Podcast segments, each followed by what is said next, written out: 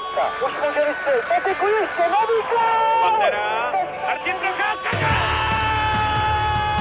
A teď je tu možnost Vojágra. Kapitán! Svoboda.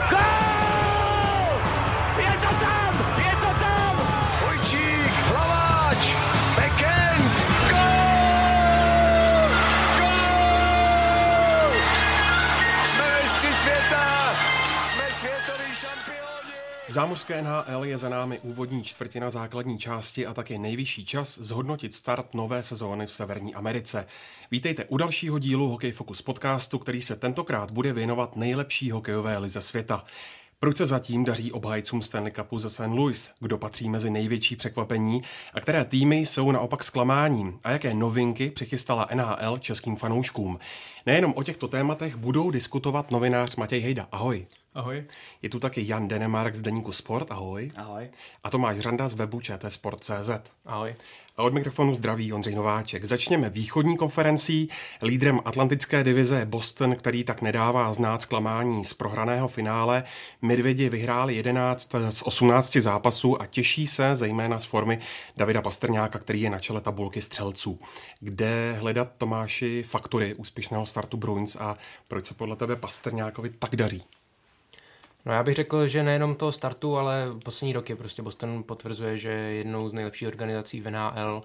Tu sestavu mají ustálenou dlouhodobě, opory hrají tak, jak eh, tým potřebuje, takže může se na ně spolehnout a uh, mně se zároveň líbí, že hodně doplňují tu, tu sestavu, ten kádr. Uh, a právě do toho jejich fyzicky nátlakového způsobu hry Oni skvěle kombinují tu tvrdost, která je nepříjemná podle mě každému týmu s tou technickou vyzrálostí a můžeme to vidět třeba na poslední posile. Charlie Coyle, který se uchytil na konci minulé sezóny vyšlo mu i playoff a je to právě jeden z těch hráčů, který umí hrát tvrdě a zároveň je produktivní dopředu, takže Boston těží z té stability, kterou, kterou má v posledních letech, zároveň brankáři Tukovi Raskovi vyšel start, má jedny z nejlepších statistik mezi golmany, má už vlastně dvě, dvě čistá konta, takže Boston těží hlavně z té perfektní obrany a, a vepředu právě se může spolehnout na ten, podle mého názoru, nejlepší útok v lize s Pastrňákem, Bergeronem a Maršándem. Podle mě to je nejvyvážnější útok v lize. Je tam kreativita dopředu ze strany Pastrňáka, ale i Maršanda, který zároveň přináší takový ten element vyčúranosti a, a někdy možná i zákerné hry za hranou, ale někdy je to potřeba, abyste ji rozhodili soupeře. A skvěle doplňuje právě Bergeron na centru, který si odvádí ty defenzivní úkoly. A kdybych se měl zastavit u Pastrňáka, tak on má všechno. Má rychlost, má skvělou střelu, perfektně přihrává i z první, už je o krok napřed. Když přejímá puk, tak už vlastně už ví, co s tím pukem udělá v příštích sekundách a pokud by měl něco vypíchnout, co ho odlišuje od ostatních hráčů, tak je to podle mě ta schopnost improvizace a ta velká kreativita.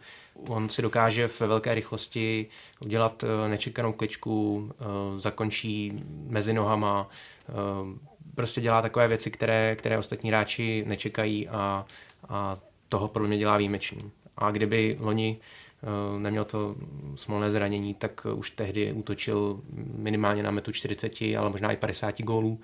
Letos to má právě našlápnuté na tu 50, takže pokud mu vydrží zdraví, tak věřím, že bude takové ty nejvyšší příčky kanonýru. Já přitakám k Tomášovi určitě, protože podle mě Boston je od, vlastně od té změny, kdy Don Sweeney se stal generálním manažerem Bostonu, tak kromě té chyby, kdy podepsal Davida Bekese, tak od té doby si myslím, že je to podle mě nejlíp vedená organizace v NHL, takže mě ten jejich start vůbec nepřekvapuje. Uh, oni si dobře jsou vědomi i tím, že v podstatě jejich nej, největší hvězdy už mají poměrně věk, tak jsou si vědomi, že to jejich, to jejich okno, kdy, kdy můžou vlastně vyhrát eh, NHL, už není tak, není tak dlouhé, jako třeba Colorado nebo dalších týmů, který mají mladý tým. A oni vědí, že v podstatě když loni nevyšlo to finále, tak eh, že ta šance možná letos bude poslední, maximálně třeba ještě za rok. Zenochára, tak to se vůbec nemusíme bavit, hráč, který má 42 let. Uh, myslím si, že to a ještě k Davidu Pastrňáku mě zaujala jedna věc a, a naprosto taky souhlasím uh, s Tomášem, že u něj je obrovská síla v té improvizaci. Mě zaujala statistika v tom, jak on je výjimečný, když ujíždí sám na brankáře a jak mu moc nejdou samostatné nájezdy. On fakt je, on je jemu vyhovuje to v té jedné sekundě se rozhodnout. Před tím nájezdem, kdy máte vlastně možnost si tak rozmyslet, co uděláte, tak tam, tam on ty statistiky moc dobrý nemá a v poslední době ani ty nájezdy nejezdí. Ale když ujede na, na brankáře, nebo samozřejmě když má při přesilovci, když je to prostě v tom, moment sekundy, tak to on je v tomhle jeden z nejlepších v NHL a souhlasím, pokud mu vydrží zdraví, tak myslím si, že 40 golová hranice je pro ně minimum a bude se potýkat s, eh, hráči jako Ovečkin, Dreisaitl, McDavid, McKinnon o nejlepšího střelce v NHL. Mě nezbývá než souhlasit, no, tady s tím, s tím vším, co kluci řekli. Uh, s těma nájezdama, jak tady Matěj říkal, tak uh, teďka se to právě ukázalo v zápase s Philadelphia, že jo, kde on sám tvrdil, že před tím nájezdem mu nevyhovuje, že má v hlavě milion myšlenek a, a potom si vybere tu špatnou a, a, a nepromění ho. Tím, co v tom zápase není možnost nějakého přemýšlení a, a prostě se rozhoduje intuitivně a funguje to. Myslím si, že u Bostonu je akorát takový malý nebezpečí, který by mohl do budoucna trošičku ten tým strážet a to, to že vlastně oni strašlivě jsou závislí na výkonech právě té první line, hmm. respektive přesilovky ještě s Torim Krugem. Tam vlastně byl moment, myslím, že po deseti zápase, kdy tyhle ty čtyři hráči, ten útok a Tory Krug právě byl neuvěřitelně odskočený bodově a druhý nejbližší jako útočník v kanadském bodování měl tři kanadské body, což ten, ten, ten rozdíl jako je diametrální, takže to, to může hrát jako určitou roli do budoucna listopad tomu trošičku napovídá, že jim těm se moc nedaří v poslední době, ale to si myslím, že je jenom krátkodobá záležitost. Jinak, co se týče Pastrňáka, tak eh, já doufám, že, že v současné chvíli na čele tabulky střelců a že se na tom prostě nic změnit nebude. No. Do konce sezóny těch pronásledovatelů je tam hned několik.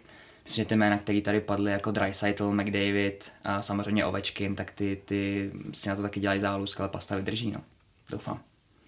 V závisu za Bostonem je trio Florida, Montreal a Toronto, což prakticky odpovídá předsezónním prognózám. Jak se ti, Matěj, zatím jeví tyhle týmy? Tak když je mu po pořadě, jak jsi říkal, tak Florida, tam si myslím, že bylo obrovské očekávání. Ten jejich start není tak špatný jako v posledních sezónách. To byl v podstatě vždycky jejich problém, že oni v říjnu a v listopadu prohráli ohromné množství zápasů a pak už to nedokázali dohnat, až se výrazně zlepšili po novém roce, tak tak tu ztrátu třeba 10 až 15 budou dokázat dohnat. Letos ji nemají. Na druhou stranu investovali obrovské peníze do brankáře Sergeje Bobrovského, ten zatím neprožívá vůbec dobrý start, má snad 3,5 gólu na zápas, myslím, že snad v 8 zápasech dostal přes 4 branky. U Floridy všichni vědí, že mají neskutečnou ofenzívu, že ta síla dopředu je obrovská, ale jak hra obránců a, a hra golmana nikdy nebyla, nebo v posledních letech nebyla jejich síla. A zatím se to moc nezlepšilo. Na druhou stranu si pořád myslím, že ten tým je natolik kvalitní, že to se do toho playoff dostane. Uh, Montreal, to je podle mě uh, trošku nedoceněný tým, myslím, že je to tým, kterým se moc nemluví, je to takový, není tam v podstatě kromě uh, brankáře Gary Price, tak tam není úplně nějaká superhvězda nebo tak, ale na druhou stranu oni hrají hodně jako tým, oni mají tam několik mladých hráčů, kteří třeba nejsou tak známí, nejsou, nejsou to jedničky draftu, ale, ale nebo takhle jakoby nejvíc postavený, ale ten tým, eh, tým hraje velice dobře. V podstatě loni, když, když vyměnili, nebo před loňskou sezónu, když vyměnili Alexi Galčeňaka za Maxe Domiho, tak to byl podle mě jeden z nejlepších vůbec tradeů, protože Galčeňak dneska už ani v Arizóně není, za to Max Domy je hráč, který loni udělal přes 70 bodů a, a ten tým výrazně pozvedl. A oni navázali na tu loňskou sezonu. Oni v podstatě, kdyby hráli na západě, tak oni hráli v playoff Myslím si, že pokud budou tímhletím týmovým pojetím pokračovat dál, což ono nic jiného úplně nezbývá, tak, tak šanci na, na to playoff mají. Jediný, čeho se trošku bojím, že eh, týmy Claude eh, Juliana, eh, jak Montreal v těch posledních dvou, třech letech, tak předtím Boston v těch dvou sezónách, nebo on tam byl samozřejmě nějakých 11 let, ale ty poslední roky, když tam byl a nedostal se Boston do playoff, tak vždycky měl horší tu, tu závěrečnou část sezóny. Vždycky mu pak začaly utíkat ty zápasy v březnu, dubnu a to si myslím, že je na to, co oni musí koncentrovat. Ten start mají dobrý, ale bude záležet, eh, jak zvládnou ten, ten konec, konec sezóny. No a co se týče Toronto, tak eh, tam si myslím, že očekávání bylo výrazně větší. Myslím si, že, nebo aspoň co člověk čte, samozřejmě musí trošku brát v potaz, že eh, to, v Torontu je trošku taková ta hysterie, že tam, když se prohrajou dva, dva zápasy, tak už se vyhazuje trenér, vyhazují se hráči, ale podle mě ten jejich start nebyl povedený, protože Zaprvé jsem zranil John Tavares, tak nejdřív se potýkali s tím dneska, nebo před pár dny se zranil Mitch Marner, který má být minimálně měsíc mimo hru, a což si myslím, že je možná ještě větší ztráta. Podle mě to je hráč, který je výborně v oslabení, v přesilovkách, v 5 na 5. Podle, podle mýho, ať se mnou podle lidí nemusí souhlasit, podle mýho Mitch Marner je nejlepší hráč Toronto a myslím si, že, to, že to je obrovská ztráta. Včera jsem zrovna čet eh, rozhovor eh, s novou posilou nebo s obráncem eh, Tyson Berrym a ten říkal, že už dlouho se necítil tak špatně, jak se cítí poslední dobou. Takže myslím si, že u Toronto to očekávání je větší. Ten tým je prostě tak neuvěřitelně našlapaný, že to, že jsou na čtvrtý, pátý pozici ve své divizi, myslím, že mají o dva zápasy víc než zrovna Florida a Montreal, podle mě není úplně, jako ne, nepanuje tam úplná spokojenost a, a od Toronto se čeká víc. Myslím si, že to je tým, který má jednoznačně na to vyhrát tu divizi, bojovat s Bostonem o vítězství a, a otázka nakonec, jak vypadá budoucnost Mikea Bibkoka, trenéra, který jako, sice má renomé jednoho z nejlepších trenérů v lize, ale v posledních letech to úplně nedokazuje. Loni v playoff tam, myslím si, že vytvořil několik kardinálních chyb v sérii v Bostonem a, a ani, ani letos. Myslím si, že tlak na něj, i přes ten jeho plat a přes tu dílku smlouvy, kterou má, tak tlak na něj začíná být obrovský. Já když na Matě navážu a vezmu teda od konce, tak uh, já tady možná trošku nebudu souhlasit ohledně osoby Mikea Babcocka, protože uh, myslím si, že by byla chyba ho odvolávat ať už takhle brzo, anebo v průběhu sezóny. Podle mě by se mělo uh, hodnotit až, až po sezóně a ostatně uh, myslím si, že NHL dokazuje nejvíc to, že playoff je jiná soutěž a ta sezóna, byť teda se pro Toronto nevyvíjí zatím až tak ideálně, jak možná všichni si představovali, tak sezóna se bude hodnotit až podle playoff a Zatím si nemůžu představit, že by to to se do playoff nedostalo. To zase na tom až tak špatně zase nejsou. Ale souhlasím s tím, že ten start nebyl ideální a možná, že to na to trošku uškodilo to další posílení té ofenzivní části hry, kdy prostě přišel právě Tyson Berry, který je skvělý dopředu, ale samozřejmě už, už řekl bych slabší dozadu a i ten útok, který trošku doznal změn, tak eh, je tam hodně mladých hráčů, hodně sice rychlých eh, a zaměřící se na, na ofenzivu, ale právě ty defenzivní typy hráčů, jako byl třeba Conor Brown nebo eh, Zach Hyman, který teď zraněný, Conor Brown byl vyměněn, tak ti tam teď nejsou a možná, že ti hráči na tu černou práci, na tu tvrdou hru teď Toronto poměrně chybí. Přesto si myslím, že, že Toronto se zase ještě zvedne, oni um, inkasují poměrně dost, uh, nebo jde na branku Toronto poměrně dost střel a, a oni se zatím neumí uh, vyrovnat s tímhle uh, faktorem, kdy bývají v zápasech přestřílení. Takže uh, chvíli, kdy zlepší právě tu, tu defenzivní část hry, tak uh, o tu ofenzivu se nebojím, tak uh, Toronto půjde ještě výš. Eh, Montreal, tam souhlasím s Matějem, že, že to je eh, takový nedoceněný tým a hodně přelížený a právě možná, že z velké části kvůli Torontu, eh, které teď jako táhne ten kanadský trh. To teda nejenom biznisově, ale i mediálně a pokud Montreal se bude moct spolehnout na zdravého Kerryho Price, tak určitě ty, ty akcie Montrealu budou stoupat a Florida, tam pro mě si to trošku potřebovalo sednout na začátku i s novým trenérem, eh, Joelem Quenvillem. Eh, myslím si, že všichni se tak nějak na sebe zvykají. Brankář Sergej Bobrovský, který byl dlouho v Kolumbusu, tak eh, si také musí zvyknout na nový tým, nové prostředí. A já si myslím, že, že Florida už, už najíždí na tu, na tu správnou notu a bude patřit k těm, k těm lepším týmům. No tak já to vezmu teda od Floridy, tam, tam zatím eh, Bober ukazuje, to byly vyhozený peníze zatím v tuhle tu chvíli, ty jeho výkony jsou opravdu šílený. Na druhou stranu si myslím, že ta, um, ta co se tady zmiňoval, uh, ohledně sehrání toho týmu a zvyknutí si na nového trenéra, že to je opravdu jako velká pravda, co se týče Floridy, protože na ten samozřejmě s novým trenérem přichází nový styl hraní po celé mužstvo a ty kluci se na to museli zvyknout. Co se týče vlastně ofenzivy toho týmu, tak tam se není o čem bavit, tam jména jako Barkov, Huberdo nebo Dadonov jsou, to je extra třída co se týče defenziv, tak si myslím, že, že možná byly velký naděje vkládaný do příchodu beka Antona Strollmana, který ale podle mě už jako nemá takový výkon na to, aby spasil uh, defenzivu celého mužstva jako Floridy v tuhle chvíli. Takže myslím, že, myslím, že Florida je na tom trošičku podobně jako Toronto, co se týče, co se týče hry právě v defenzivě, že to je vlastně největší otázka pro ten tým, jako největší chiméra jejich.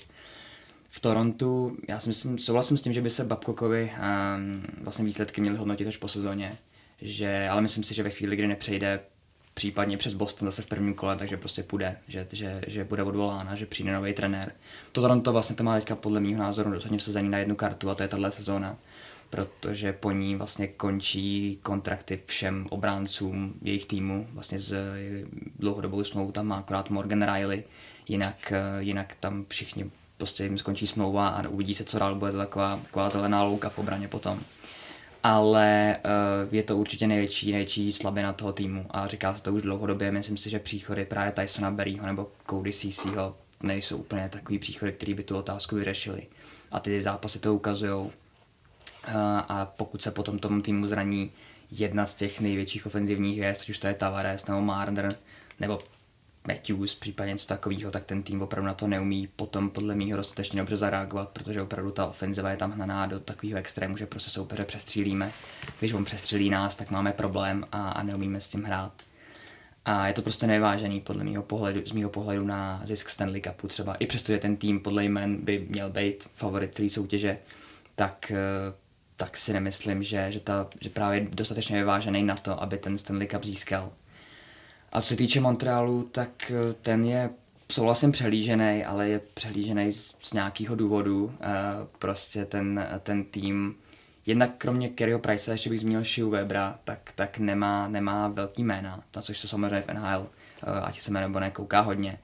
Ten týmový výkon tam hraje velkou roli, oni samozřejmě jinak moc rád nemůžou, ale myslím si, že to nebude stačit v té našlapané konferenci, protože prostě jsou tam týmy, který ať už mají jako lepší hráče, se týče individuálně, tak lepší i týmově a, a Ostrouhaj. No, Ostrouhaj je to sympatický klub, a samozřejmě klasický, ale, ale Ostrouhaj bohužel.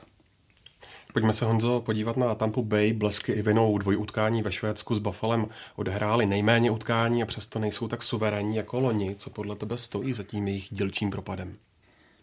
Jo, myslím si, že tam je víc faktorů, který se do toho dají zahrnout. Eh, jeden z nich samozřejmě člověk by mohl říct, že to, že to, jedno, že to bylo zranění Bradena Pointa, eh, v současných chvíli už superhvězdy celý NHL. Nicméně on vlastně chyběl jenom tři zápasy, ale byly na začátku soutěže a, a dva z těch zápasů Tampa prohrála. A myslím si, že to je eh, vlastně start, který mm, u Tampy nikdo nepředpovídal po minulý fenomenální sezóně, kde oni si připsali přes 60 vítězství jako tým a vyrovnali vlastně rekord v těch počtu vítězství za jednu základní část tak vlastně dvě výhry takhle, vře, pardon, dvě prohry takhle v řadě na začátek eh, byly docela neočekávaný a trošičku je srazili. Plus si myslím, že furt tam byla takový, takový doznívání toho šíleného playoff, kdy oni vlastně po takové základní části odehráli čtyři z jejich pohledu v úvodskách fenomenální zápasy s Kolumbusem až, až šli od válu. A ukázalo se v plný nahotě, že prostě tam můžete vyhrát 60, 70, 80 zápasů v základní části, ale prostě čtyři prohrajete a nazdar. Takže Tampa si myslím, že z tohohle pohledu poučila se, myslím si. Myslím si, že minulou sezonu uh, hodně tlačila na výsledky právě v základní části a nedodávala oddych největším hvězdám, ať už to bylo na konci základní části, vlastně i v průběhu všech těch zápasů. A tentokrát ten, ten tlak na tu základní část nebude takový, si myslím.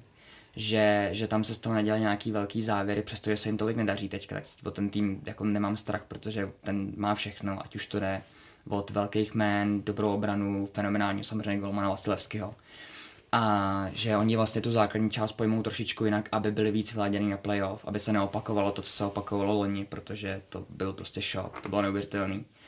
A, a poslední důvod vidím vlastně v, je to vlastně lakonicky to schrnout, prostě hvězdy nehrajou, nehrajou dobře, no. Hvězdy nehrajou dobře, Stemkos, Kučerov, uh, vlastně nikdo nemá víc než bod na zápas. Myslím, že Stemkos má 15 bodů v 15 zápasech a je nejproduktivnější. Uh, nedaří se jim tolik individuálně jako loni, kdy Kučerov samozřejmě vyhrál nejproduktivnějšího hráče. A ten, ten tým od, nich, od těchto těch hráčů, který samozřejmě dostávají největší ice time a jsou přesilovce a hrajou, hrajou největší počet minut, tak se prostě očekávají lepší výkony, bodový, ale i hokejový a, a na tom tam v že současné chvíli prostě hodně stojí, ať, ať chceme nebo ne. Takže si myslím, že to do budoucna bude hrát velkou roli, se prostě probudí Nikita z zimního spánku. No. Já určitě souhlasím s tím. Podle mě si člověk musí uvědomit, že když prostě vyhráli přes 60 zápasů v základní části a pak dostali 4-0 v playoff, tak to strašně otřese tím sebevědomím toho, toho týmu, těch hráčů, toho klubu, trenéra, podle mě John Cooper taky patří mezi nejlepší trenéry v lize, ale tohle to prostě na vás zanechá. V podstatě celý léto nepřemýšlíte jenom o tom, co se stalo, jako když máme takhle rozjetou sezónu a takhle, nejenom, že vypadnete v prvním kole, ale ostudně vypadnete v prvním kole, tak, tak to, to samozřejmě s tím, s tím týmem zamává, ale zároveň souhlasím s tím, ten tým je tak neuvěřitelně silný, že že si myslím, že to je jenom o tom, o tom rozjezdu a, a jak už jsem tady říkal v tom minulém podcastu před sezónou, prostě pro Tampu není priorita ta základní část. Pro ně, pro ně není priorita vyhrát zase nejlepší tým základní části, pro ně je priorita ten playoff. Myslím si, že neříkám, že jim úplně jedno, v jaký pozici do toho playoff půjdou, to ne, ale tohle prostě, oni se pomalu budou rozjíždět a budou se zlepšovat a už teď v noci vyhráli 9-3 nad New Yorkem Rangers a myslím si, že to byl jeden z dalších takových těch ukázek, že ta, ta ofenzíva je silná, ten tým je silný a, a nebude mít problém se dostat do, do playoff a vůbec mezi ty nejlepší týmy v konferenci. Já myslím, že tady sledujeme takový trošku paradox z toho pohledu, kdy eh, jak se vždycky eh, na začátku nové sezóny mluví o kocovině šampionů, tak eh, pro mě teď tu kocovinu prožívá Tampa nebo prožila. Protože ona byla svým způsobem šampion, v základní části byla bezkonkurenční a právě po tom brzkém vyřazení v playoff se tak nějak asi potřebovali trošku zmátořit a až, až nyní v těch posledních duelech působí tak, jak by, jak by, měli, jak by měli působit, jak, jak by měli hrát. Možná, že mi docela pomohla i ta návštěva Evropy, kdy, odehrála dva duely s Buffalem ve Stockholmu a oba vyhrála. A možná, že i tady ta minisérie teď právě nakopla k těm lepším výsledkům a, a Tampa se bude, bude zvedat, protože vlastně ten potenciál je tam takový, že um, stagnovat nemůžou. Eh, většina těch hráčů eh, je, je hodně ofenzivně produktivních a eh, takovým zářným příkladem je pro mě teď Kevin Shattenkirk, obránce, který přišel z New Yorku Rangers, respektive jako volný hráč. Rangers ho vykoupili ze smlouvy a, a on už teď má náběh na překonání loňského bodového zisku a to je teprve čtvrtina základní části za námi, takže takhle těch hráčů je tam, je tam několik, eh, navíc eh, na rozdíl třeba od Toronto, eh, oni mají skutečně i skvělé backy, co týče defenzivy, takže Tampa podle mě bude jenom stoupat. Na čele metropolitní divize je Tomáši podle očekávání Washington. Myslíš, že a věříš, že Capitals tu formu udrží dlouhodobě? Co podle tebe hraje v jejich prospěch? Já si myslím, že ji udrží dlouhodobě a to uh, nejenom teda z toho důvodu, že mi v mnohem připomínají Boston, uh, také prostě je to, je to vyvážená organizace, uh, skvělý tým, který je dlouhodobě pospolu, opět hodně doplnil kádr a vlastně ani jim nevadí, že, že brankář Volby zatím není v top formě, protože zase tam nabíhá budoucí jednička Ilya Samsonov, Eh, který teď v posledních zápasech docela tlačí na Hotbyho a možná, že ho i trošku nutí k těm lepším výkonům. Eh, ale Washington už dlouhodobě potvrzuje to, že patří k těm nejlepším týmům v lize. V minulých letech, když si vzpomeneme, tak eh, Capitals dvakrát vyhráli základní část v řadě, takže podle mě je to s Bostonem asi druhá nejlépe fungující organizace v NHL. Navíc, eh, tak jak jsem třeba eh, minulou sezónu předpokládal, že, že Washington trošku, trošku spadne po tom zisku Stanley Cupu, včetně Alexandra Ovečkina, tak eh, teď mi přijde, že v těch posledních letech je daleko lepší než třeba před pěti, sedmi lety. Uh, už teď má, myslím, 13 gólů na svém, na svém kontě a, a prostě nějak nespomaluje, byť uh, už je vlastně v pokročilých letech. Zase je tam ten mix uh, toho důrazu a, a, a schopnosti uh, prosazovat se gólově. Oni mají vlastně nejlepší útok v lize, eh, to jim také hodně pomáhá a eh, právě není, není tak znát třeba ta trošku, trošku slabší defenziva. Eh, jsem zvědavý, na, jaký, na jakých číslech se staví jako brána, protože ten má už teď 9 branek a přitom oni jich měli 24, takže brána to má také rozběhnuté slušně a konečně podle mě dokazuje tu svoji původní roli toho střelce, když byl v těch márnických Eh, letech a v reprezentaci a podobně, tak eh, byl považován za toho, za toho střelce. On na začátku kariéry Venál to příliš nepotvrzoval, ale teď už se podle mě rozjíždí a, a podle mě budeme mít po postavě nějakého dalšího a možná Hertlovi teda nějakého 30 gólového střelce. A co se týče jako Washingtonu, tak si myslím, že by tady mělo zaznít určitě jedno jméno a to je John Carlson. protože samozřejmě jeho říjen byl naprosto fantastický. Vlastně mě zaujalo hodně ta statistika, že po legendě All McKinnisovi mám pocit získal největší počet kanadských bodů za říjen z pozice obránce a opravdu byl jako historický ten, ten říjen v jeho podání. Dokonce myslím, že je teďka pátý v kanadském bodování celé soutěže byli na prvním místě, což je v dnešní době McDavidů, Dreisaitlu a, a Pastrňáků jako fantastický počin. A samozřejmě mu hodně pomáhá to, že má okolo sebe přesilovku, která, který na levém kruhu, kde má Alexe a, a TJ Ušího a, a Toma Vilzna a Kuziho. Ale, ale John Carlos opravdu je tam jako stělesním toho, že Washington je zpátky ve hře v tom smyslu, že po minulém vypadnutí s Carolinou v sedmi zápasech jsou hladoví, že vlastně po zisku Stanley Cupu samozřejmě hrajete až do, do, do června a ten, ta regenerace není taková, zatímco oni sami několikrát ří, eh, ty hráči sami říkali, že vypadnutí s Carolinou paradoxně tomu týmu může pomoct v tom, že ta regenerace eh, vlastně energie je úplně někde jinde na začátku nové sezóny, což se vlastně akorát potvrzuje, protože Washington je na čele NHL a co se týče ofenzivy, to jsme tady zmiňovali, že, jo, že ta je nejlepší v lize a jediná největší otázka je tam právě Braden Holby, který ale e, i v sezóně, kdy získali Stanley Cup, tak základní část byla taková nemastná, neslaná a pak se rozhodl, že to prostě zavře a zavřel. A, takže myslím, že Washington věří, že se bude v tomhle tom historii opakovat. A co se týče Alexa Ovečkina, je mu sice 34 let, ale myslím si, že, že tam je opravdu reálná záležitost, nebo jsem si to pro sebe propočítával matematicky, že překonání greckého gólu by se s trochou štěstí prostě normálně klidně mohlo, mohlo odehrát, pokud bude mm, mít takovouhle slinu, takovouhle chuť a takovýhle přístup k hokeji, tak si myslím, že, že opravdu 40 bude moct sázet tolik gólů, jako dává teďka, že to je klidně reálný u něj. A letošní sezóna tomu potvrzuje. No. Bylo by dobrý trošku zpomalit, aby nějak vyhrála uh, nejlepšího střelce, ale tak uh, z tohohle pohledu, aby překonala to greckého rekord, by to bylo fajn myslím, hrajou Ovečkina, dokud vedle sebe mít, bude mít na přesilovce Johna Carlsona, tak, tak má šanci na to ten rekord mm. překonat, nebo minimálně se mu hodně přiblížit.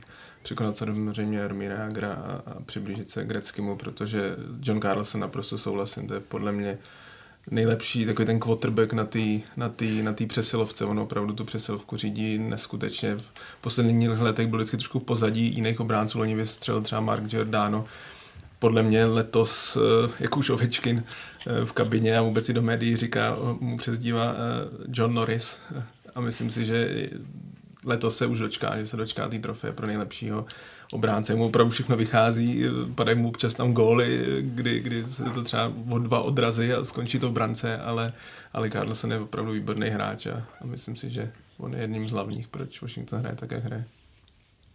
Vysoko jsou New York Islanders, ti bodovali ve 13 zápasech v řadě. Před ročníkem bylo přitom otázkou, jak na tým zapůsobí odchod brankáře Robina Lénera. Tak Mati, čemu podle tebe nebo komu vděčí ostrované za to, že jim to tak šlape?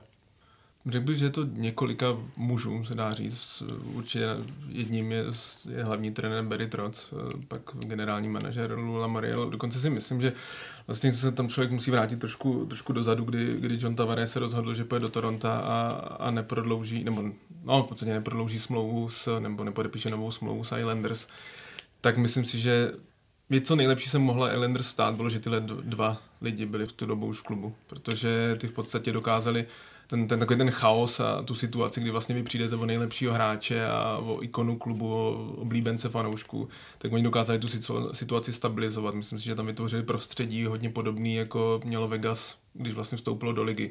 Že ten přístup těch, těch hráčů vytvořili vyloženě tým, vytvořili partu hráčů, který v sobě asi trošku našli takový to naštvání, že v podstatě opustil jako ten líder, ten, ten, ten tahoun toho týmu a hrozně to člověk teď mohl vidět, když se třeba díval asi dva dny zpátky na zápas Toronto Islanders, tak tam bylo úplně vidět, jak ty dva týmy jsou úplně odlišní.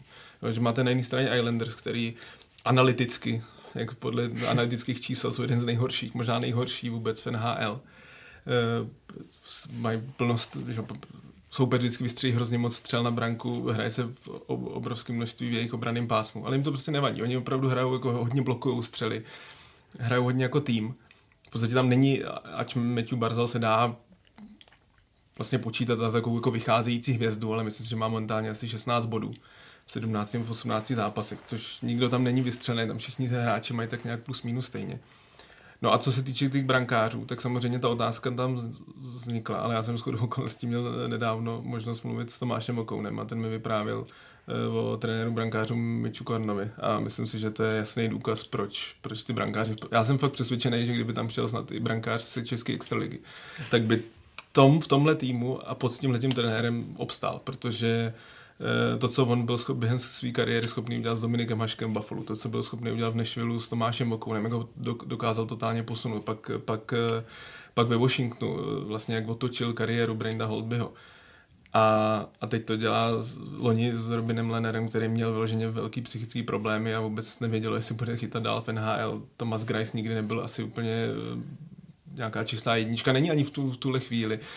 Semien Varlamov taky jo, brankář, který v posledních letech byl hodně zraněný a moc se nevědělo. Ten, ten, ten podpis, eh, já si pamatuju, když v létě podepsal tu smlouvu s Islanders, tak jsem si říkal, no, jako nevím, jestli to je úplně řešení. A zase ty oba ty brankáři jsou vyrovnaný, střídem, myslím, že oba mají po devíti zápasech. Uh, a pro mě Islanders nemůžu říct, že jsou překvapení. Já si prostě myslím, že díky trenéru, trenérovi a tomu té chemii, jaká funguje v tom týmu, tak uh, už loni to vlastně dokázali, měli výbornou sezónu, vyřadili Pittsburgh 4-0 eh, v prvním kole a myslím si, že Islanders prostě je dobře, dobře fungující tým. Mají i řadu mladých hráčů a nevidím jako nějaký důvod, proč by měl poklesnout. Neříkám, že vyhrajou zase 9 zápasů z 10, jako se jim to teď povedlo, ale myslím si, že tým metropolitní divizi dál budou nahoře.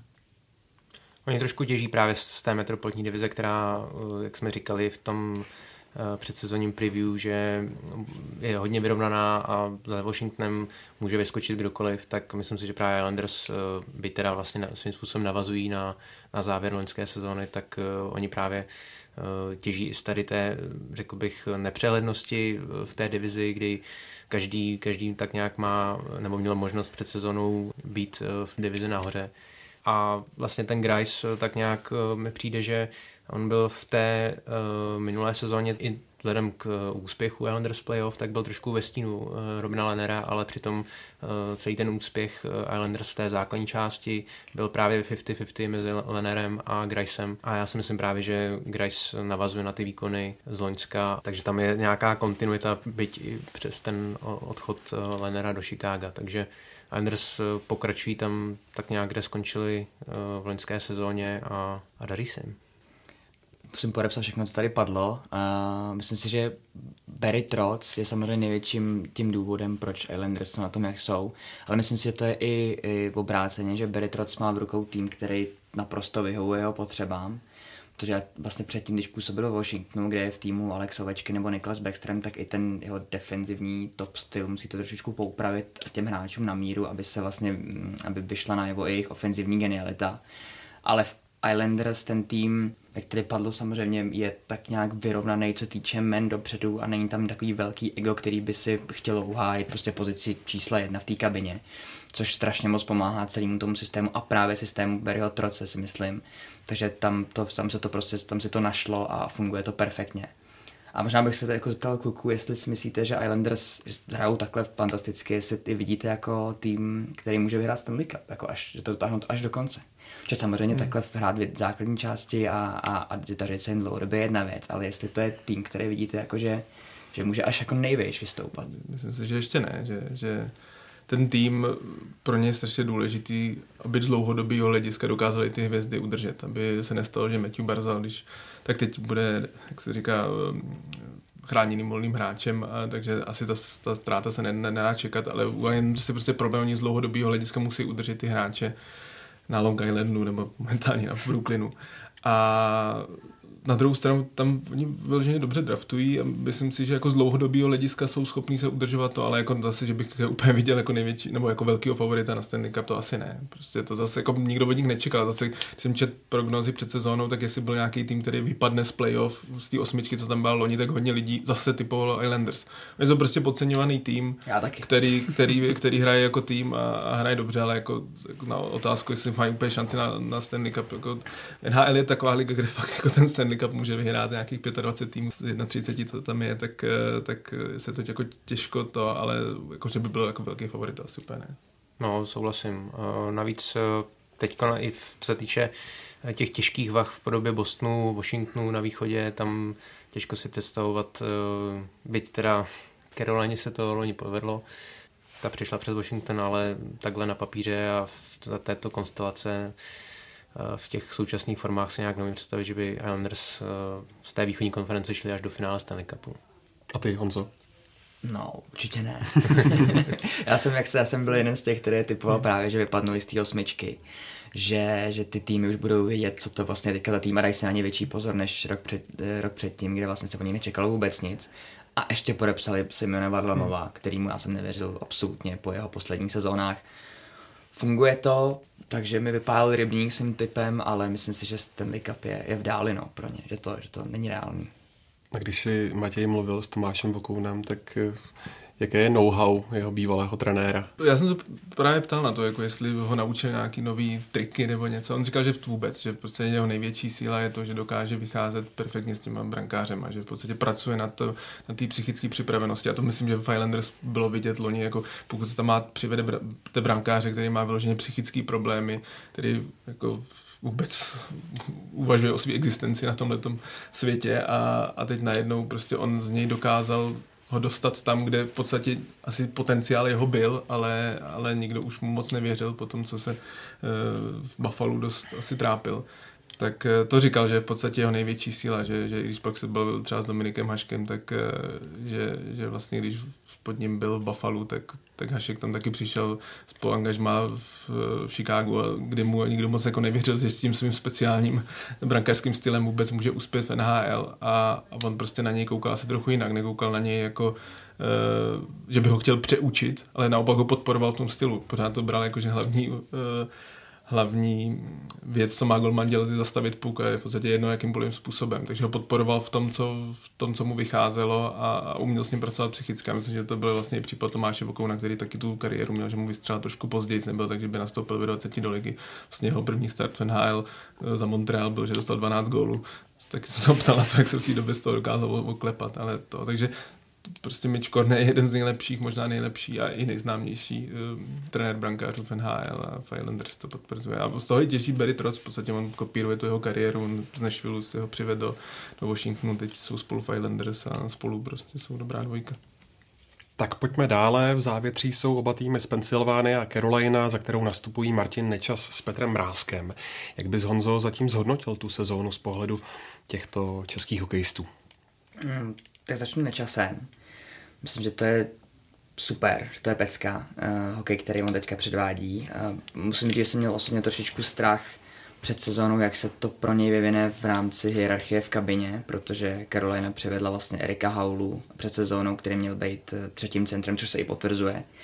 A, a vzhledem k tomu, že Martin Nečas hrál většinou pozici, cent, pozici centra v mládežských kategoriích a s tím byl i draftovaný do Caroliny, tak uh, jsem se trošku bál, jestli se pro ně najde místo vlastně na ledě v prvním týmu a jestli dostane vůbec, vůbec šanci ukázat, co v něm je protože hrát vlastně čtvrtýho centra to asi není úplně pozice pro něj, někde, někde bořit soupeře uhrazení, to není jeho styl. A, ale nakonec to vyřešilo zajímavě šalamounsky, že, že Nečas hraje právě křídlo vedle Erika Houly v třetí formaci, naskakuje do druhé přesilovky a chytnul se, už má 12 kanadských bodů. A většina z těch, z těch vlastně jeho akcí v ofenzivním pásmu, ale z těch bodů přichází po jeho typických akcích, kde on má fantastický přehrávku, myslím, že má výborný přehled o hře. A jeho bruslení v tom hraje velkou roli, výborně bruslí takže se chytnul, absolutně se neuvažuje o něčem, o něčem takovém, nebo neuvažovalo se o něčem takovém, že by měl být poslaný zpátky dolů na farmu, protože jeho víkendy to zkrátka nepovolili. A, a ten, to je hrozně důležitý pro něj po těch, po těch prvních dvou letech, kdy to bylo takový nemastný, neslaný a čekalo si, kdy teda konečně to prorve, tak to teďka prorval a zaplať pámbu. A Petr Mrázek, uh, tam taková zajímavá situace, že, že uh, jeho čísla, i přesto, že Karolina vyhrávala, nebyly buchví jaký, ale on sám dokumentoval, že je mu to v podstatě šumák, protože ty výhry má a to je to, co se prostě po něm chce. A, a v současné chvíli má společně třeba s Davidem Rittichem nebo Metem Marem nejvíc výher v celé NHL, má jich myslím, že devět. A, a to je prostě to, co se od Golmana, od Golmana žádá, no. že prostě on pokud nebude mít čísla, ale bude vyhrávat prostě ten tým 5-4, tak, tak koho to zajímá. Myslím, že v Karolině potom už vůbec nikoho. Takže oba dva hráči jenom kopírujou ten poměrně dobrý start Caroliny do, do ligy. Uh, u Petra Mrázka to nebylo asi tak překvapivý, protože on si minulý sezóně vychytal pozici jedničky v Karolině, což je super. U Martina Nečase byl otazník, který on ale hodně rychle vymazal a dal tam i křičník, takže jen houšť. Super.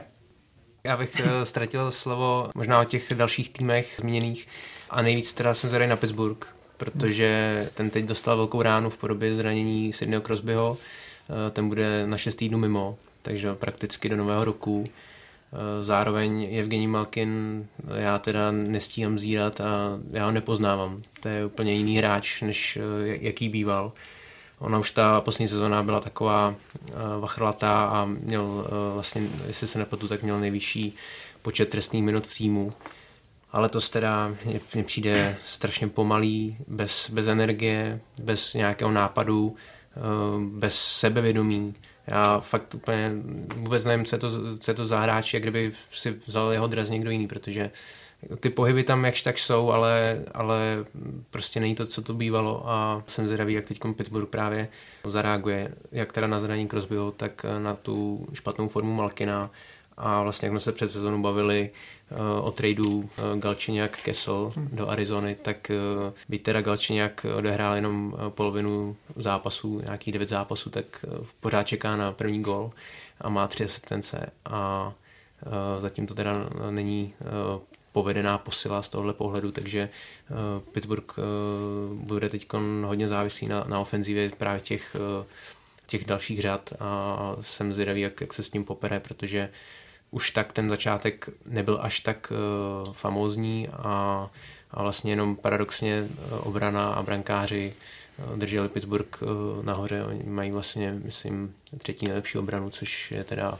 velký vzestup oproti minulým sezonám ale ten, ten útok eh, ten teď bude hodně závislý na, na tom secondary scoring, jak se říká v angličtině, takže Pittsburgh nečekají lehké časy. No, já jsem teda Pittsburghu nevěřil ani před sezónou, jsem vlastně říkal, že z těch osmi týmů, co si myslím, že vypadne, tak je to, je to Pittsburgh, což samozřejmě pokud se zraní Sidney Crosby, tak je obrovská rána. Malkina já teď čekám, jestli Malkin vždycky svůj nejlepší hokej v životě hrál, když, byl, když Crosby byl zraněný. Vlastně ta sezóna, kdy, kdy Crosby vynechal, nebo velkou část sezóny vynechal kvůli otřesu mozku, tak Malkin měl suverénně nejlepší rok.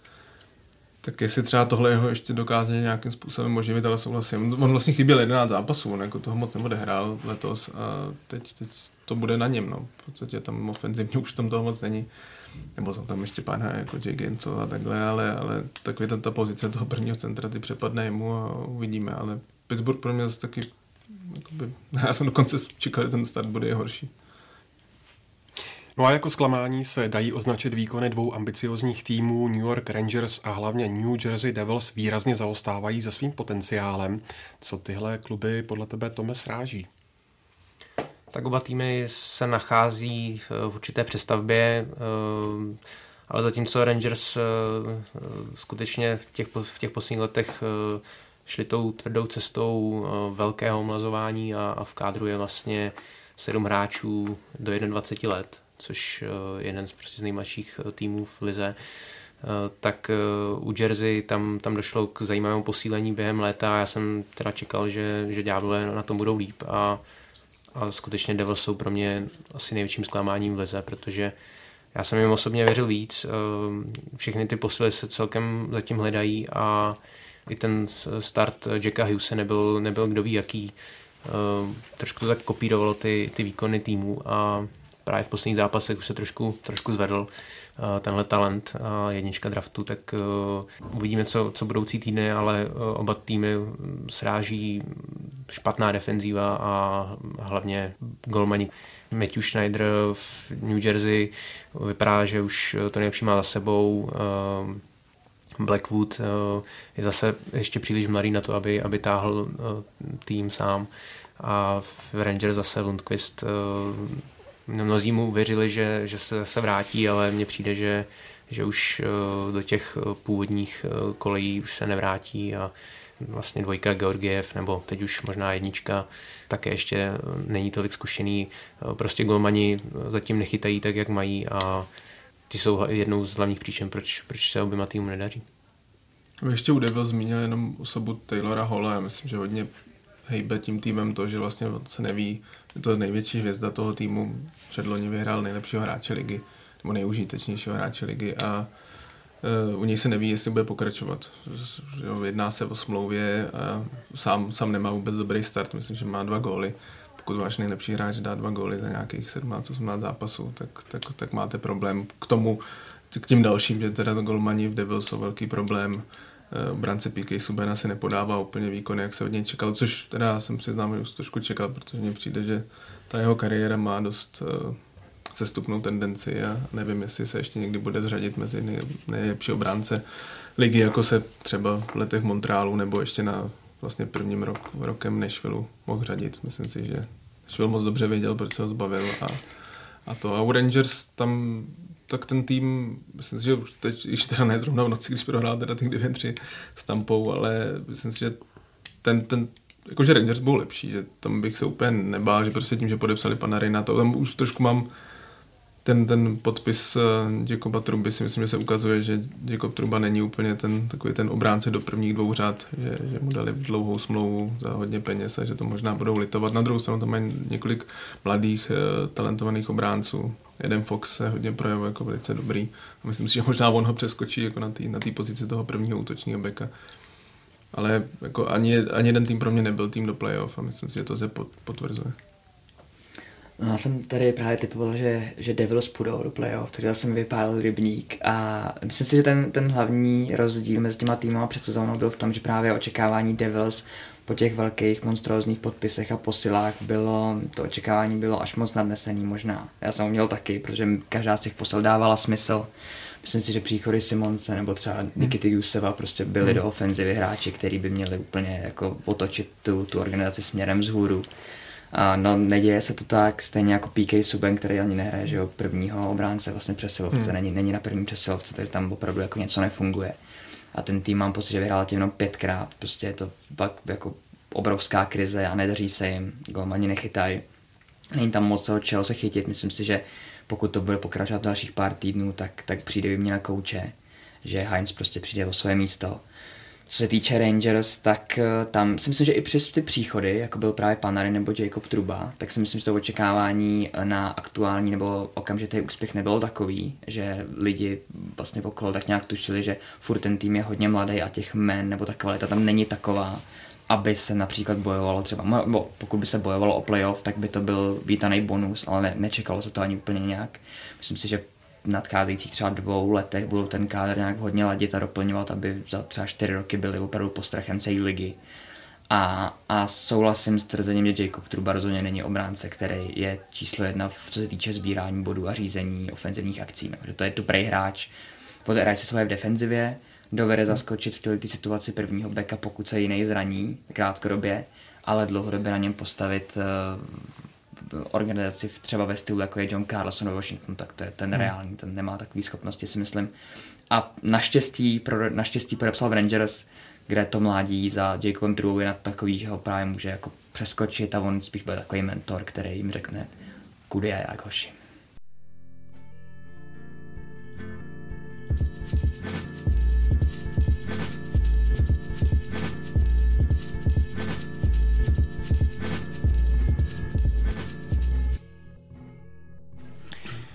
Posloucháte Hockey Focus podcast o NHL a my míříme na západ. St. Louis Blues nepřipustili žádnou mistrovskou kocovinu a šampioni kralují i v novém ročníku.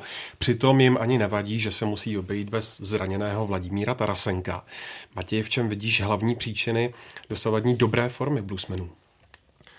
Hlavní příčiny, tak ten tým je silný. Jako je to úřadující vítěz Stanley Cupu, i když samozřejmě ztráta Tarasenka, nejlepšího střelce, by mohla být znát, ale myslím si, že prostě ten tým je dobře poskládaný, že navazují na to, co předváděli v loňském playoff.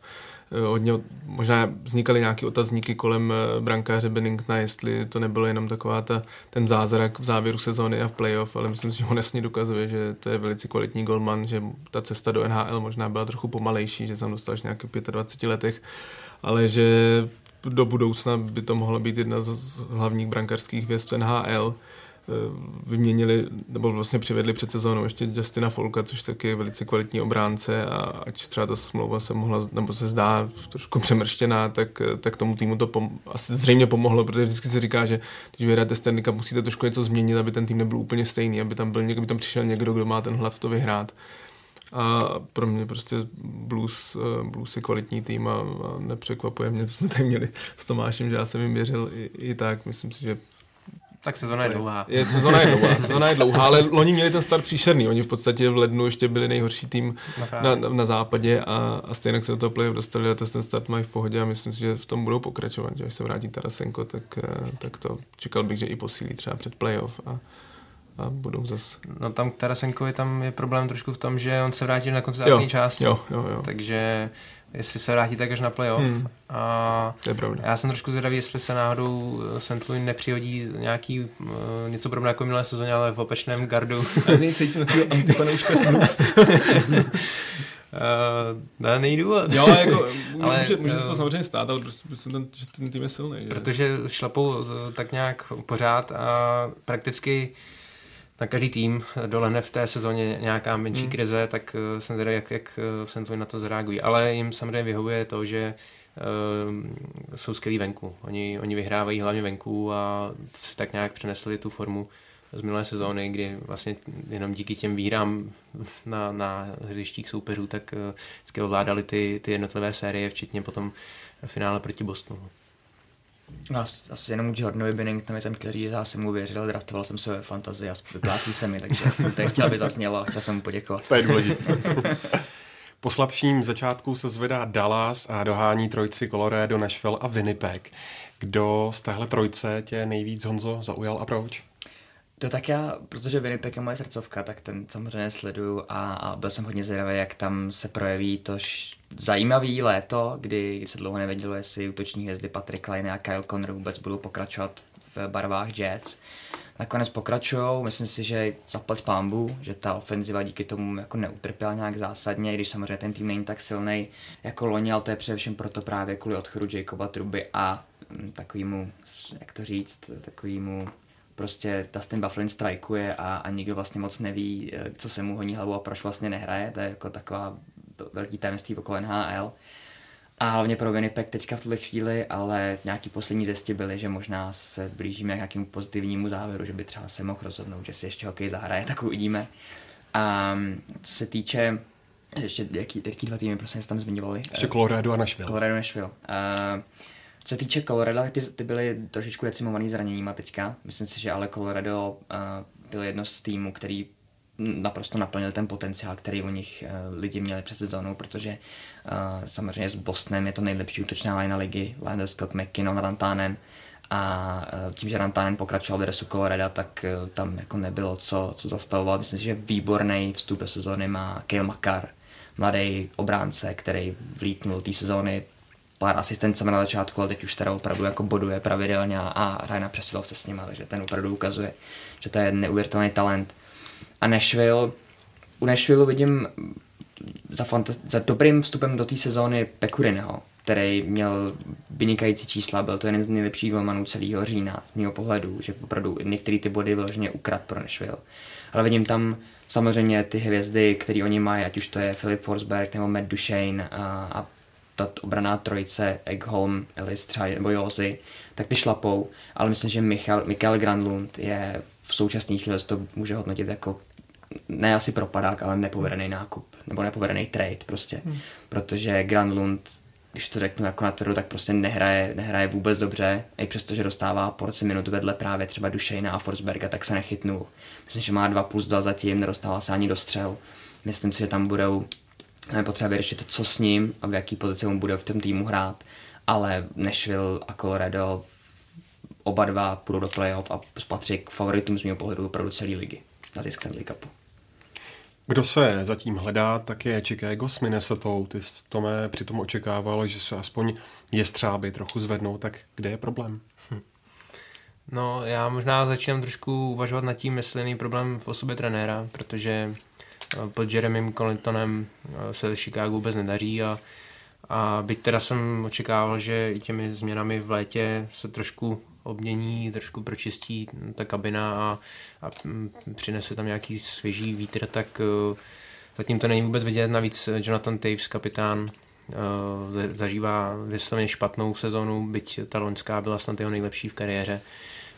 nebo určitě jedna z nejlepších. Takže ten se hodně hledá, nemá ani 10 bodů, což na tak ofenzivně laděného kreativního hráče je, je fakt bída. Dominik Kubalík mi přijde, že dělá, co může. Už, už má za sebou nějaké góly, tak uh, docela si myslím, že si sedl v té lajně s Brandonem Sádem a Davidem Kempfem, ale ostatní tak nějak uh, zaostávají. Brankáři, to je tak nějaká obraná písnička Cory Crawford uh, už asi prostě nebude tím Crawfordem, který, který vyhrával Stanley Cupy a vlastně ani Robin Lenner Byť teda teď v posledních zápasech už, už je to lepší, tak eh, ten start taky nebyl úplně kdo ví jaký, takže rozhodně ne takový, jaký, eh, jaký měl v Islanders, tak eh, uvidíme co dál, ale Chicago tak nějak pokračuje tam, kde skončil loni a Minnesota, tam, tam prostě tam, tam je všechno špatně a je tam nedostatek ofenzivního talentu a a je také otázkou, jestli nedojde na výměnu trenéra, protože Bruce Boudreau už je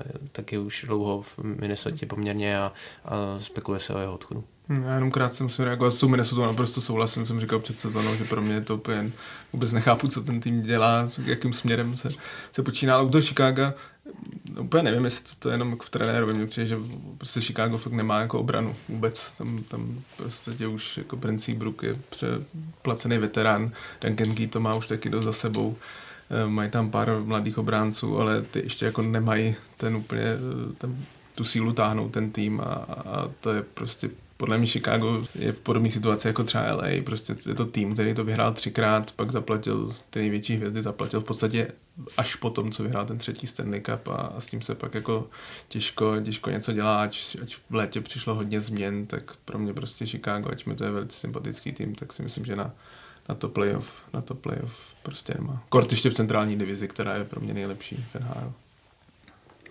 Asi největším ligovým překvapením je lídr pacifické divize z Edmontonu Oilers. Táhne hvězdné duo McDavid Dreisaitl, ale v týmu jsou vidět i další tváře. Tak co se, Matěj, v dobrém slova smyslu s olejáři stalo? Co se stalo? Ono přišel nový trenér, přišel Dave Tippett a ten si myslím si, že konečně dokázal naučit Edmonton aspoň trochu bránit. Hrát v nějakým, nějakým konceptu, že tam ty hráči nelítají, jak, jak si chtějí. A to, to byla vlastně jeho síla. On takhle léta to zvládnul v Arizoně úplně s velice ne moc silným týmem se několikrát dokázal probojovat do playoff jedné sezóně, dokonce až do finále konference. A to se co nepovedlo Kenu Hitchcockovi loni, u kterého se spekulovalo, že on tak jako defenzivní specialista by to mohl zvládnout, tak Dave Tippett to dokázal. Na druhou stranu si pořád nemyslím, že by se tam změnilo tolik. Já prostě tohle je tým dvou hráčů, to jsem tady říkal, myslím si, že to nebude stačit na playoff, začali výborně. Jde o to, že prostě McDavid s Dreisaitlem nehrajou 21-22 minut, ale hrajou 25-26 minut a v podstatě jsou k nezastavení. Je to nejlepší do NHL. Uh, myslím si, že Dreisaitl Hlavně Dreisaitl překvapuje úplně všechny, protože to já vždycky říkám, že to je super hvězda, ale tohle to, on fakt si myslí, že možná se dá počítat do trojky nejlepších hráčů v NHL. On je opravdu výborný, dokonce jsem mluvil s jedním člověkem, který mu bude poměrně, poměrně blízko a ptal jsem se ho, že, že u McDaviera nemám strach, že by jako nezvlád rád 25 minut s jeho bruslením, kdy je to nejlepší bruslař na světě, tak tak bych se úplně nebál, že by to to, ale u Dreisaitl jsem říkal, že prostě nemůže vydržet ty, ty porce minut, co dostává eh, noc co noc. A on mi říkal, že v podstatě on je jako budovaný pro, pro NHL a že jemu to nevadí, že on se při, při té své kon, fyzické konstelaci, protože to je fakt velký hráč, tak, eh, tak mu to vyhovuje, mu to vyhovuje, čím víc minut, tím hraje líp, což se potvrzuje. A že třeba pak dával přirovnání, když pak hraje německou reprezentaci na evropských turnajích, tak samozřejmě nemá vedle sebe McDavida, ale zdaleka není tak dominantní, že prostě na tom širokém hřiště mu to dělá daleko větší problém a on je vyloženě jako stavěný pro, pro, pro NHL a jako jestli tyhle ty dva to vydržejí, to, to je samozřejmě otázka. Jako 82 zápasů je obrovská porce, ale to, co, to, co předvádí, je prostě něco neuvěřitelného. Teď v noci měl McDavid hat-trick a 6 bodů, Dreisaitl 5 asistencí. To je prostě, oba dva jsou na čele bodování. To je neuvěřitelný. A jako sam, samozřejmě může někdo říct, že příchod třeba Jamesa Neela, který uh, dal 12 gólů, že je nějakým způsobem pro, pro nějaké oživení, ale prostě já si myslím, že to pořád o těch, těch dvou hráčích. A, a to, tom, tom systému golmani poměrně slušně chytají, co se asi taky úplně nečekalo, nejsou nějakou jako vyloženou slabinou, jsou takový jako v průměru NHL a to, to uvidíme, jak dlouho to vydrží.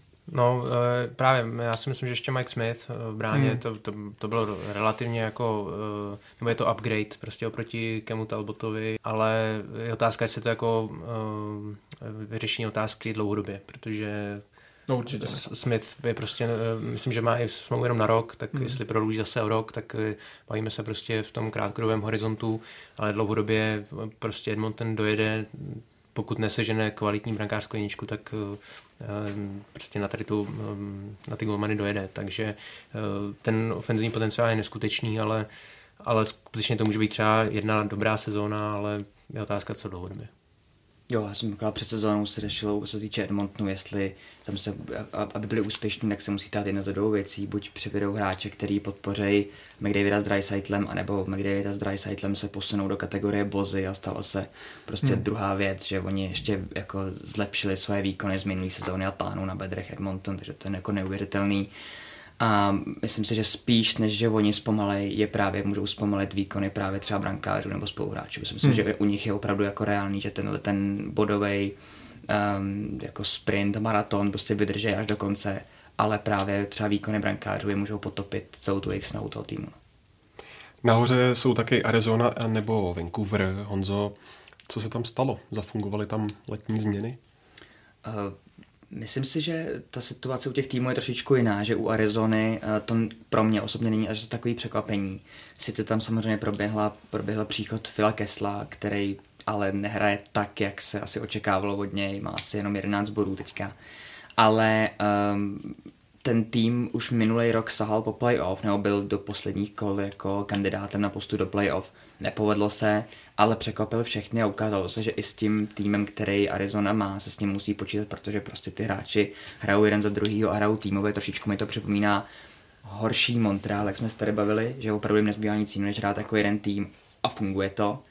A, a hodně velký, hodně velký kredit bych tady chtěl dát uh, Darcy Kemprovi, což je podle mě jeden z nejpodceňovanějších nejenom golmanů, ale vůbec hráčů v celé lize, protože minulý rok měl, byl myslím, že čtvrtý, co se týče brankářské úspěšnosti a, a tak jak se to jako přešlo, nedávalo jsem právě moc velký kredit, letos to dokazuje znova, je jedničkou toho týmu a, a chytá fantasticky a, a vlastně nedostává moc gólů maximálně, jako jeho průměrem jsou dva góly na zápas, když dostane víc, tak Arizona prohraje, takže na něm to prostě hodně stojí. Co se týče Vancouveru, před sezónou jsem si myslel, že ty příchody zafungují a, a stalo se tak. Mají dobrý start do sezóny. Myslím si, že všechny příchody měly hlavu a patu. I přesto, že třeba za JT Millera se Vancouver zbavil prvního piku v draftu, což bylo hodně překvapivý, ale v současné situaci se zdá, že to funguje. Že JT Miller, Tyler Myers nebo Michael Ferland jsou hráči, který ten tým rozhodně oživili a Elias Peterson postoupil zase na jiný level. No. Tam se neodehrává nic, že by měl nějakou špatnou druhou nováčkovskou sezónu, naopak patří mezi nejlíp bodující hráče z celé ligy a, a Vancouver si myslím, že je regulárně lze označit za, za tým, který může mířit do playoff, že když se tam dostane, že to nebude žádný velký překvapení. Mají dobrý tým, mají výbornou brankářskou dvojici Markström, Demko, když se Mark, Max, Markström kvůli osobním problémům nemohl účastnit zápasů, Demko zastoupil, chytal výborně a, a je to podle mě kandidát na playoff bez, bez žádného velkého přemýšlení pro mě. Oni oba týmy hodně těží, že prostě hrajou v té pacifické divizi, která, bych řekl, oproti té centrální je taková nejslabší, že tam v podstatě asi kdokoliv se do toho, do toho playoff může dostat. A k tomu Kemprovi prostě o něm nemluví, protože hraje v Arizoně. Prostě je to, je to tým, o který se nejeví zájem, nechodí tam moc lidí a to je asi jako, ale naprosto s tebou souhlasím, je to hodně nedoceněný brankář. Myslím si, že i Antiranta, který má řadu zdravotních problémů, hmm. ale kdyby zůstal zdravý, tak je to taky velice to a můžou tam vytvořit podobně vyrovnanou dvojici, jako má třeba teď Islanders. Od koho se naopak čekalo víc, tak jsou Vegas a hlavně San Jose. Eh, žraloci se trápili, až aktuální série pěti výher je přiblížila k pozici druhé divoké karty pro playoff. Kde to má hledat ty příčiny tragického startu jednoho z favoritů?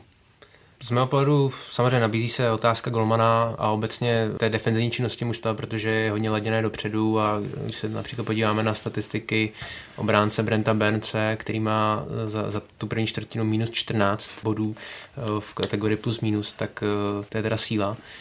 Zároveň eh, ty odlučné hvězdy měly poměrně slabší start, byť teda teď už i Hertl i Logan Couture, nový kapitán mužstva se rozjeli a už jsou tak nějak bodově na tom tak, jak, jak se předpokládalo.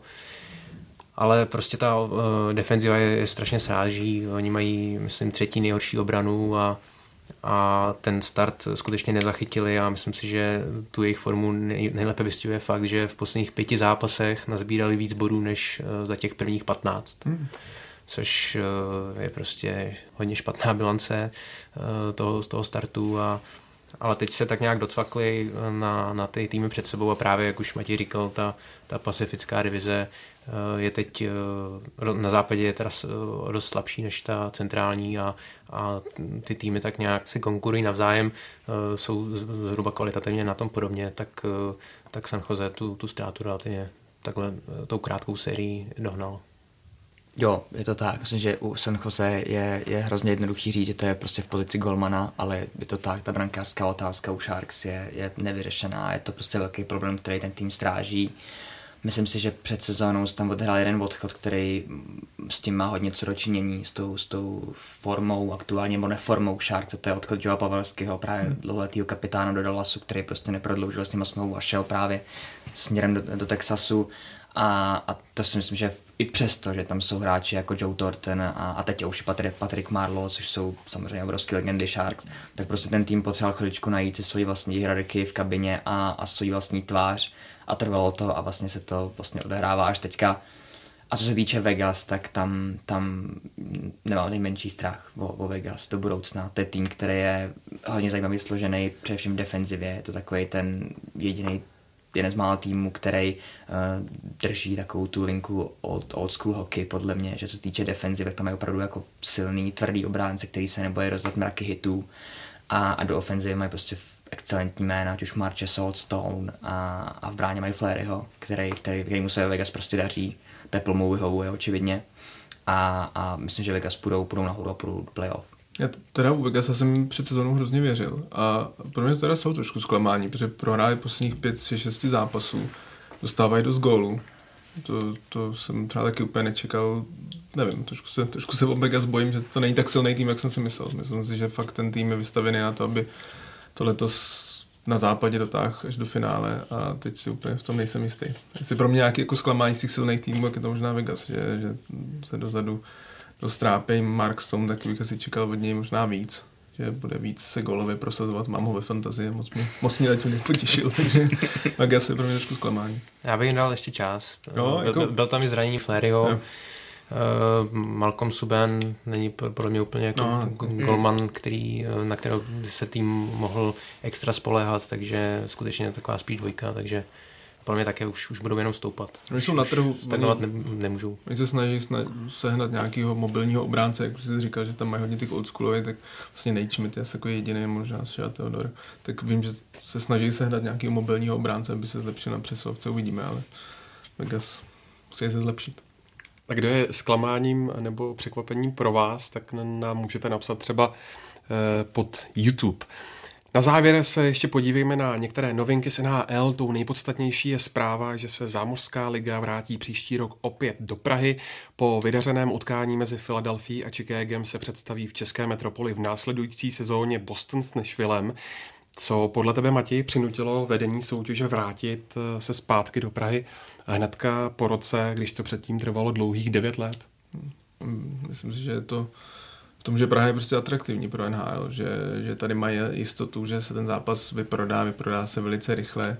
Eh, je to město, který hráči mají rádi, hodně jsem vůbec taky to, ty lidi kolem týmu eh, rádi jezdí, což se asi dá pochopit a samozřejmě, když to vemu z hlediska pro českého diváka, tak, tak je super, že se podařilo získat Boston. Myslím si, že nebylo moc velkým tajemstvím, že Boston je taková ta priorita, že, že to, že tam je Zdenochára, jestli tam to ještě za rok bude, ale asi zřejmě jo, protože ten tak jen tak neskončí eh, David Krejčí a David Pasterňák, tak uh, myslím si, že co je třeba super, že byste možná během toho zápasu mohla i vytvořit taková ta domácí atmosféra, že to nebude, že tam bude uh, v podstatě fanoušci všech 31 týmů se tak nějak jako dívat, ale že tam bude ten jeden tým mít výražnou převahu, protože si myslím, že Boston díky Pasterňákovi dneska je asi mezi českými fanouškami jeden z nejoblíbenějších týmů. A Nashville zase naopak, nevím, jestli ten úplně rezonuje mezi českými diváky. Na druhou stranu je to co silný tým, jak jeden na západě, jeden z kandidátů na, na Stanley Cup každoročně. Takže je to dobrá volba a myslím si, že se, se máme na co těšit, že, že by to mohlo navázat já jsem třeba na tom zápase úplně nebyl, ale, ale myslím si, že Chicago s Philadelphia, ta série, nebo ten zápas byl výrazně lepší, než byly ty třeba ty pokusy před, před devíti lety, nebo když tady byl Rangers a, a tak. Takže myslím, to můžu potvrdit. To, ta atmosféra mě osobně mile překvapila, byla daleko živější, lepší než právě před těmi devíti hmm. lety.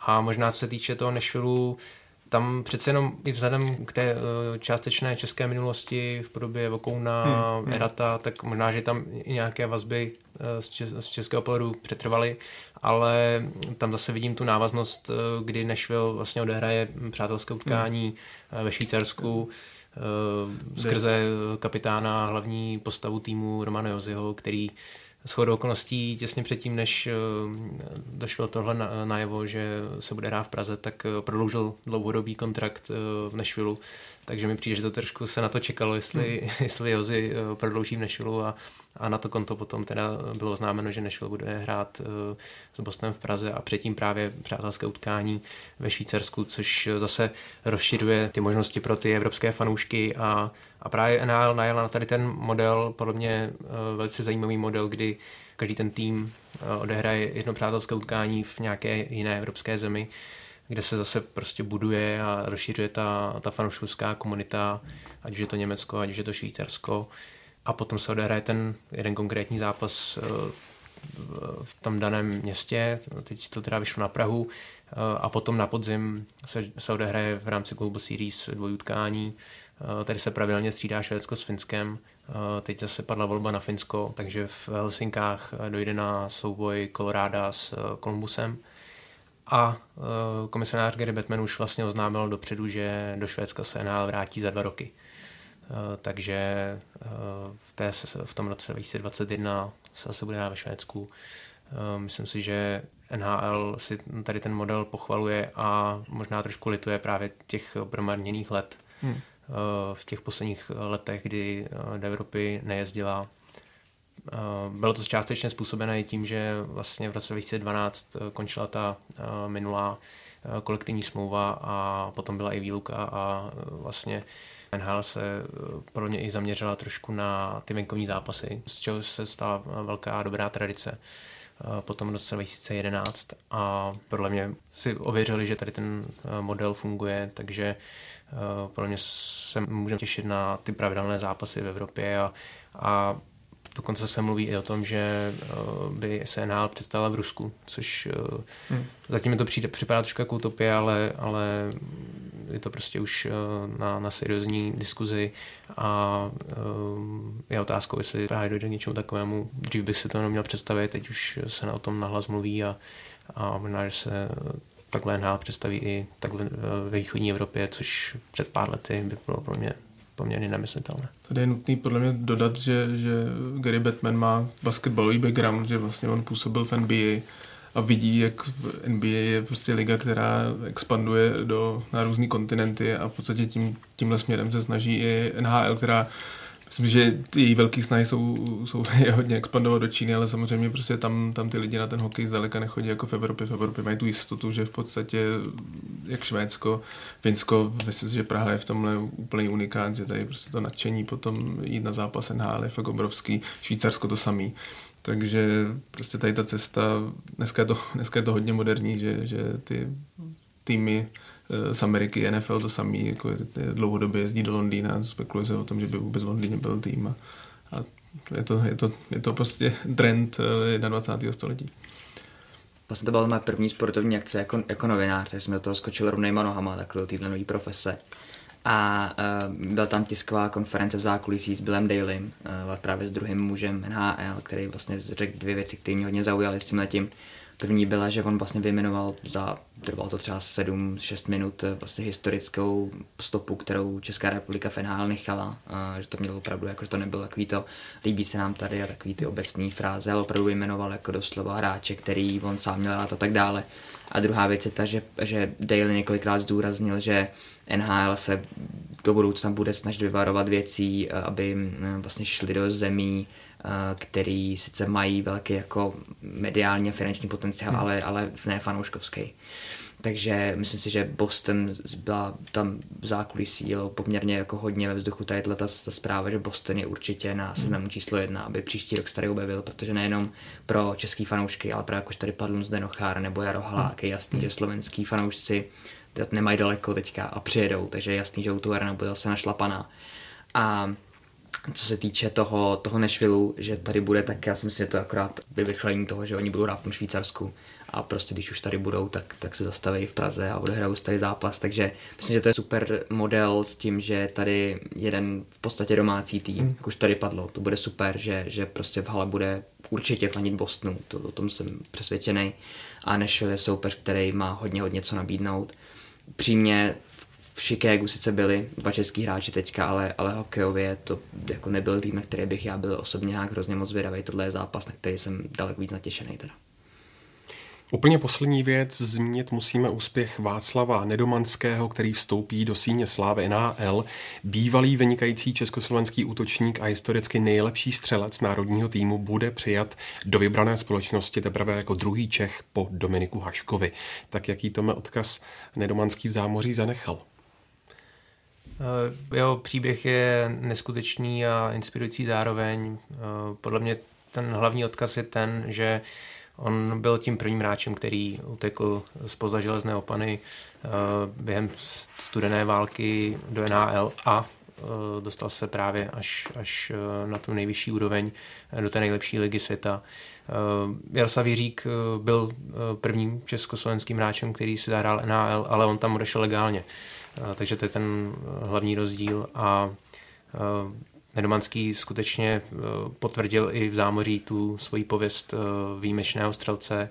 On je to vlastně nejlepší střelec československé reprezentace a, a ty góly střílel i v zámoří.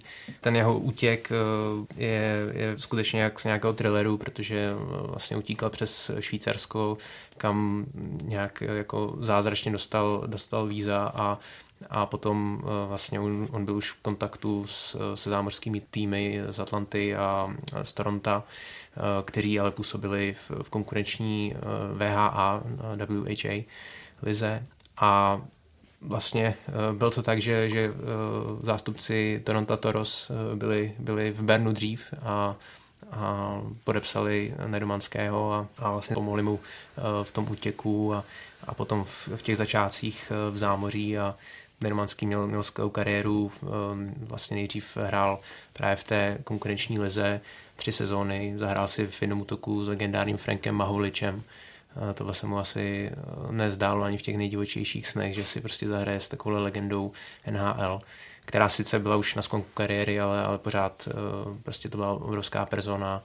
No a Nermanský se svým hokejem, eh, ke kterému vlastně měl i vlohy v, v podobě uh, dobré výšky uh, a té tělesné konstelace, tak uh, vlastně předvedl, že umí hrát i ten kanadský hokej a to vlastně bylo motivací. On, on chtěl dokázat, že, že má na to hrát ten kanadský hokej a ještě než, než mu byl vlastně 30, tak chtěl odejít do zámoří, ale režim mu to nedovolil, tak on právě chtěl hrát mezi těmi nejlepšími, protože byl považován za jedno z nejlepších hráčů, kteří působí Eh, mimo NHL a já si myslím, že, že tam zanechal velký odkaz a že potvrdil, že prostě na tu ligu měl a eh, já se moc těším na, na chystaný dokument eh, o jeho životě z dílny jeho syna, který, který je vlastně filmovým editorem a myslím si, že to bude stát za to, takže jestli se nepletu, tak ta webová stránka je bignetfilm.com, kde jsou vlastně informace o tom chystaném dokumentu a myslím si, že to bude stát za to. No, ten, ten dokument vlastně připravil, myslím, tři, čtyři roky.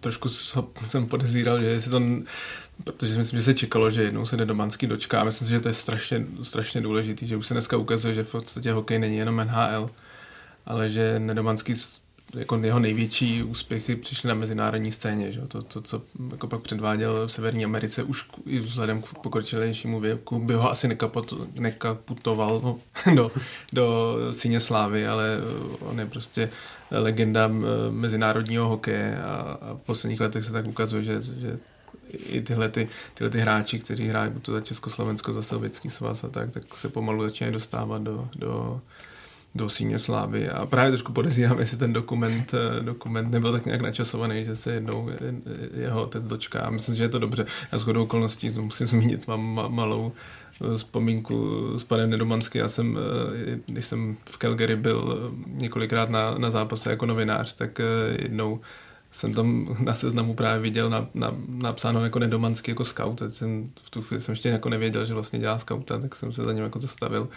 a musím říct, že to je jednou jedinkrát, protože mi vždycky o něm vyprávěl táta, jako vždycky říkal, že to byl jako jeden z nej, nejúžasnějších hokejistů. A že to bylo jedinkrát, co jsem porušil takový to, že by si novinář neměl nějak nechávat podepisovat nebo něco, tak jsem si ho nechal podepsat na ten lístek, protože jsem říkal, že to fakt v tu chvíli jsem vůbec jako ne, nevěděl, jestli takového člověka ještě někdy potkám, což nevím, jestli mi ještě někdy poštěstí. A je to, říkám, je to obrovská ikona československého hokeje a myslím si, že jsme jak Češi, tak Slováci měli pišní, že takový člověk se dostane do síně slávy.